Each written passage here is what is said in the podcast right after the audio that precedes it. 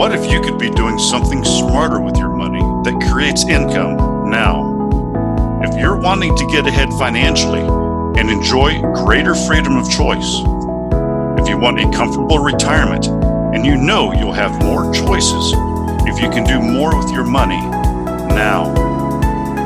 If you've wondered who else is creating ways to make their money work for them, and you want actionable ideas with honest pros and cons fluff, welcome to the Richer Geek Podcast. We're here helping people find creative ways to build wealth and financial freedom. I'm Mike Stoller, and in this podcast, you'll hear from others who are already doing these things and learn how you can too. Hello, everyone. This is Mike Stoller, your host of the Richer Geek Podcast. As many of you know, I have owned or managed over 1,500 doors from single family homes, multifamily, and hotels. I've received so many questions about how I transitioned from multifamily to hotels. I've been featured on some of the our nation's largest podcasts. I've spoken at national conferences about hotel investing. How do you do it? What are the differences between multifamily and hotel investing? What about franchises? What did I learn during COVID?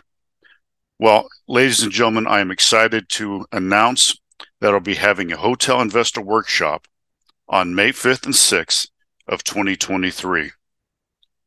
If you're interested in hotel investing, please come join us. You can sign up on our website, therichergeek.com. Go to the bottom of the page and click on training. I'm hoping to see you all there. Hey, everybody, welcome back to another episode of the Richer Geek podcast. Today, I'm happy to have Micah Fraim. Micah is a crypto and NFT obsessed CPA. We need some of those, uh, especially in uh, today's world of uh, non regulation, I should say. But he's also a best selling author and featured in NASDAQ, Forbes, and Money. How you doing, Micah? Doing good, man. Thanks for having me. Absolutely. So, you know, half of us have no idea what crypto and NFTs are. You know, we've had some people, um, previous guests that have tried to explain it, but you're the first uh, person that's going to talk about tax planning and uh, how CPAs look at this. So, give us a little bit about uh, your background and how you got so obsessed with NFTs and crypto. Yeah, so I'm a CPA. We mostly specialize in tax planning. Historically, it's been for online businesses or other businesses that are really growth centric and have rapidly changing situations because that's where we can pr- provide the most value. Also, I get bored pretty easily. So the people who have ever changing situations just keep it interesting. And partially as a consequence of a lot of our clients being online businesses and a little more tech um, forward. They were they've been interested in crypto and we'd get questions. And then i got really involved in it a few years ago when there was the I, i'd bought a little bit of crypto in 2017 like everybody did. And the money that the three grand i put in turned into one grand really fast. And i just for, mostly forgot about it. And then 2020 rolls around and a client told two things happened. One the market recovered and that three grand, that one grand had turned back into like somewhere between six or nine grand. Mm. So made me, and at that same time, I had a conversation with a client who told me about a crypto project they were involved in. It was the first time I actually understood the use case for a specific crypto project. Because up until that point, I'd understood that smart people had said, hey, blockchain technology is a huge thing. This is really important. I understood that intelligent people said it was important, but I didn't understand why each specific crypto project would have value. I was like, okay, blockchain has value, but why does this token have value? Mm-hmm. Anyway, that project was the first time that it kind of the use case clicked for me. Mm-hmm. So I got involved in it really just as an investor and got deeper and deeper into it, and very quickly realized there was next to no tax guidance out there. So well, we right. started having having to invest it just for our own taxes. We started having to investigate pretty heavily because the IRS has issued very little guidance, and there's very few CPAs and tax attorneys who specialize in this right now, at least. Now, what are you seeing? Is crypto taxed like a, a stock, or is it taxed more like a uh, like gold or silver? Well, it really depends on what type of crypto you're talking about, and it also depends on how you're earning the money. Because if you're just if we're going to sort of like super super basics, right now at least crypto is considered property by the IRS, not a security. Oh. So that has some benefits and some down downsides. One one of the benefits of it is that it's not subject to the wash sale rules because it's not a a registered security. Mm-hmm. So the way wash sale rules is that if you buy Apple stock and it goes down in value and you sell it, you can't buy it back for at least 30 days because otherwise they're going to say, okay, you didn't really sell the stock, you just executed this trade to to get to realize the loss on your tax return. They disallow it. Mm. Well, since crypto is not a stock right now, at least you don't have that limitation, so you can sell if if you've got your crypto portfolio and you're holding it at a loss, which a lot of people are right now because the market's in the mm-hmm. toilet. Mm-hmm you can you can sell your Bitcoin, Ethereum, ADA, whatever, and then buy it back later that day, and you still are realizing that loss. So for regular crypto transactions, like if you're just trading to- tokens, that's regular capital gains like anything else, except you don't have that wash sale limitation. Mm-hmm. But where the IRS is running into a lot of issues is that since this is such an emergent technology, is there's all there's there's new protocols and new ways that these projects are being created in different use cases all the time and they haven't addressed the vast majority of them. So most of the new protocols now are, are what they call proof of stake versus bitcoin and, and up until probably a week ago ethereum was they were both what they call proof of work. So they're staking now which is you're you're sending your tokens to a pool and you receive essentially dividends back as a reward. That's what most of the new tokens are. The IRS has not issued any guidance on staking. They haven't NFTs. They've issued zero guidance on NFTs at this point. They haven't issued guidance on what they call liquidity pools. Like the only things they've actually issued guidance on, it's I think you can count on one hand. They've said coin for coin trades are taxable. That's easy. They've said that mining income is business income. So if you set up a mining rig and you earn Bitcoin or whatever from it, you treat that the same as you would if you went out and started mowing lawns for mm-hmm. for your neighbors. They've said you don't have to do foreign bank account reporting on your crypto wallets.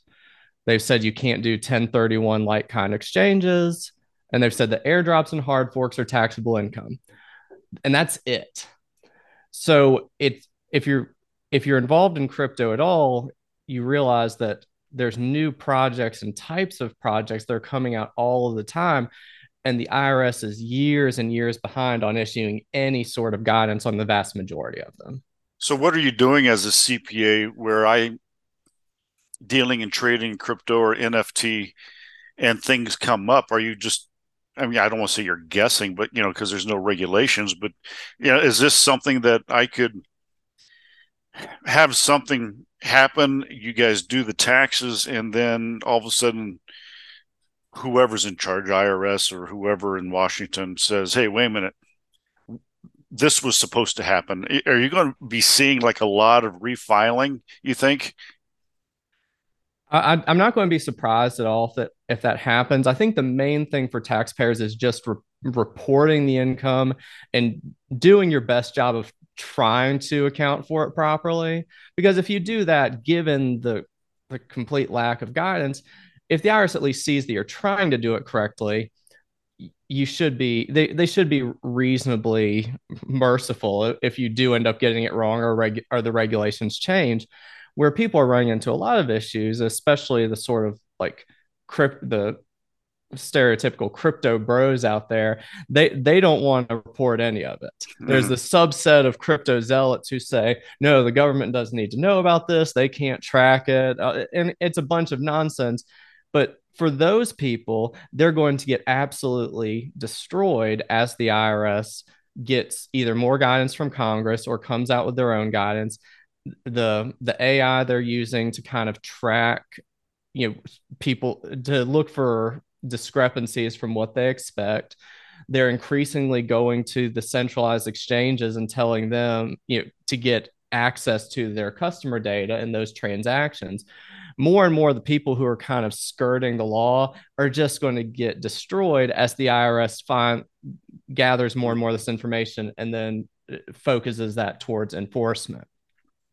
And you're you're saying that uh, now when when the IRS goes to these companies, can they be like Apple and say, no, we're not going to give you the, this person's data, or are they going to be kind of forced to say, okay, well, here's our database? How do you see that typically, playing out?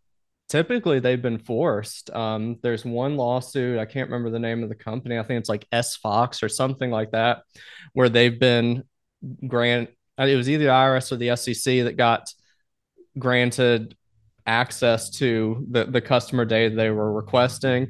Coinbase a few years ago was compelled to anyone. I think the IRS requested anyone who had over like $20,000 of transactions for that year that they had to turn all that over. And then they sent out letters to all those taxpayers saying, hey, we think you had crypto activity you didn't report. We need you to report it.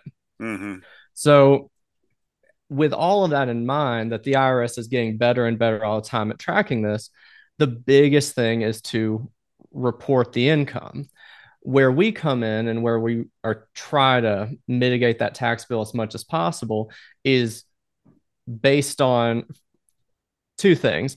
One is that we try and since there's no guidance out there, we try to find something that's analogous within established tax law for securities and traditional investing or business because that's usually the two buckets that the income will fall into mm-hmm. so we try and find based on established case law something that we can tie that to saying okay you haven't issued guidance on nfts or you haven't issued guidance on nodes but based on the guidance you have for this thing this is what we think is a reasonable and appropriate tax treatment. And then based on whatever bucket that falls into, then we structure and do, do regular tax planning the same way we would with those other categories of income. Mm-hmm. Now, how about the? Uh, is that the same thing with all the? Uh, oh, the you know the gaming and rewards and all that sort of stuff. Oh, uh, what are they called? Uh, uh, play to, play earn. earn. Yeah. Yeah. Uh, so yeah, that, that's going to be the same thing. The IRS has not issued any explicit guidance on that. So what do we look at? We look at regular games. Mm. So if you're if you're playing a game, there's there's a couple different ways that that could be taxed. You it could just be hobby income where you go and on the weekend you play in a tournament and you earn 25 bucks or something if mm-hmm. you place, or you could be a professional ass- athlete. You could be a Twitch streamer who happens to just play games. There's different. So if it's hobby income, that falls into its own bucket and has its its own rules. The the good part of hobby income is that it's not earned income, so it's not subject to Social Security and Medicare. The downside is that if you have any expenses within that game associated with earning those tokens in the play to earn game, you have no, you're not allowed to write off expenses for your hobby income. Mm-hmm. So depending on the scope of your activity, that could really bite you in the butt where you might have $10,000 worth of of play to earn rewards, but you spent 9,000 of it just reinvesting it back in the game. Mm-hmm. So that's the first thing we start off with is is a business, is it hobby income? A lot of times because people are for good or bad are using these as investment vehicles, a lot of times it it does make sense and it is more appropriate to treat it as business income. Mm-hmm. And when it's business income, then we start to look at again the same things we would with regular businesses to see whether or not it makes sense to set it up in some sort of LLC or corporation, to have it elect S corp or C corp status. We look at what expenses are available, timing your transactions, all that kind of stuff. So that's the first place we start. One of the things we do warn people with on play to earn games is that at least right now, every play to earn game that I've seen, or almost every play to earn game that I've seen, they'll have these big, big spikes in value. And you know, people get in real they I call them sort of unintentional Ponzi schemes sometimes because people will buy the NFTs or buy the game items for really cheap, earn money, and then all of a sudden the token explodes and people will be earning mm. stupid amounts of money every day just for playing this game, which attract it has a snowball effect and attracts more and more people to play the game. And eventually people stop reinvesting or they start cashing out or whatever, and the game economy just tanks. Hmm. So far, most of the projects we've looked at have had like a 90 to 99% drop from their peak token price. Mm-hmm. So, what we tell people with any type of crypto activity, but especially these play to earn games, is that as you're realizing this income, when you're having taxable events, be that the play to earn rewards being deposited, mining income, node income, executing trades, getting staking rewards, whatever, you need to cash out a certain percentage of that and set it aside in cash so that you're not getting hit really hard when tax time comes. Because what will happen is the IRS is looking at the value of the token when you received it. Mm-hmm. So one game out there is it's called STEPN and it's pretty cool. It's a GPS tracking um walking app. So they'll reward you for for walking. It'll give you a little bit of crypto every day if if you walk. I've seen people who I can't remember the exact token price, but some people were making like five hundred dollars a day playing that. But how the token price has gone down, I think that's now closer to like twenty dollars a day. So what you can run into, I'm kind of rambling here, but you can do it to where you're earning $500 and that's a taxable then. You earn $500 $500 $500 and that is taxable as of the price it was at that date. But if you don't cash out and you wait until april 15th comes you can have it to where the, your portfolio is worth 1% of what it was but you still have so you don't have any money to pay the tax bill but you've still got all this income that you have to report yeah, it seems like, especially with a lot of the younger uh, people that are playing these games, that there's you know a lot of education that needs to be hot for them because they're just having fun and playing and thinking, "Oh wow, I'm an overnight millionaire all of a sudden." Hey, and oh, then the joke, "Hey, now I'm not worth anything," um, and then they can really get in trouble come tax time. You know, I, I can see that, and you know, you know, it's a great thing you guys you're doing. Um, now, here's another thing. Now, what if I pay uh, stuff? You know, they have these credit cards that I'm getting advertisements for and things like that that are crypto or uh, anything. Yeah. You know, how do those things work in taxes? And I mean, does they even tax the credit card? Well, that's part. That's part of the uh, credit cards. At, are a little. There's only a few actual crypto credit cards out there. So if it's an actual credit, uh, I guess I'll start with a debit card because mm. a debit card, they most of those right now are funding like typical prepaid debit card. So instead of loading cash onto the card, you're loading your crypto, mm-hmm. and then every time you swipe, you're spending your crypto. The problem is that at least as the law stands now, every time you swipe that card, that's a disposition of an mm. asset, and you've either got a capital gain or a capital loss, which mm. is an absolute logistical nightmare to track your holding period, your cost basis, all of that, especially when you're just going to Starbucks for a cup of coffee or something. I mean, it's it, it's brutal. There was some proposed legislation I don't think has moved anywhere yet, where Congress they were talking about doing it to where if the transaction was under $200 it would mm-hmm. be exempt from that reporting which i think is a is a great thing the thing i've said is that they're going to need to put something in there to look at the aggregate number of transactions in, in a certain time period because otherwise you're going to have people who are doing a thousand hundred ninety nine dollar transactions just exactly. to sell their crypto and avoid the, the capital gains exactly um, so so that's debit cards credit cards just the way they work from an accounting standpoint is that that's not really the disposition of an asset that's just racking up a liability so most of the mm. crypto credit cards you're not actually spending your crypto you're just accruing a liability and they're paying you in crypto rewards instead of points or cash back mm-hmm. so crypto credit cards at least as they stand now don't have that same issue but there's just not that many of them mm-hmm. yeah it's interesting that they might so, well, you can't, uh, you you don't have to report two hundred dollars, but everything else, you know, it's like you know, I know there this whole six hundred dollar thing is coming around mm-hmm. with with regular funds, um, you know, with banks and and all that sort of stuff. So it's it's going to be interesting to see all the different reportings and and all the different. Uh, it's it just to me, it sounds like a nightmare. Well, number one, I don't know what crypto is, and uh, just a bunch of ones and zeros and doing something. I don't know. But uh, let's talk about uh, you have a couple books. Uh, tell me a little bit about the Little Big Small Business book.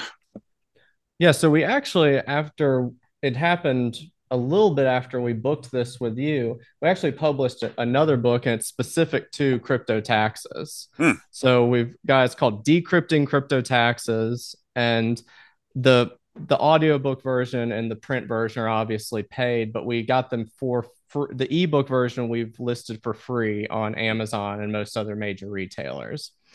So with that one, what the little big small business book that was just general tax and finance and business lessons that we had, and it was mostly tied to some kind of example in popular culture. Decrypting crypto taxes, we kind of designed that just as that the FAQs that we would typically get for for the questions we were getting from clients where they say I've got this kind of income. How is that taxed? So that's how the chapters are designed. Most of them are just framed as questions of how is my node income taxed? How are airdrops taxed? How are how are these different things taxed? And then we give advice on how to try to plan and structure around that income based on the regulations as as they exist now. What are you seeing? You know, we're in this bear market.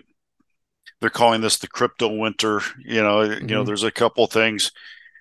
What are some of the things that you have to really be careful with um, for when we come next into the next bull run? Which, God, I hope it's you know sometime soon. Who knows?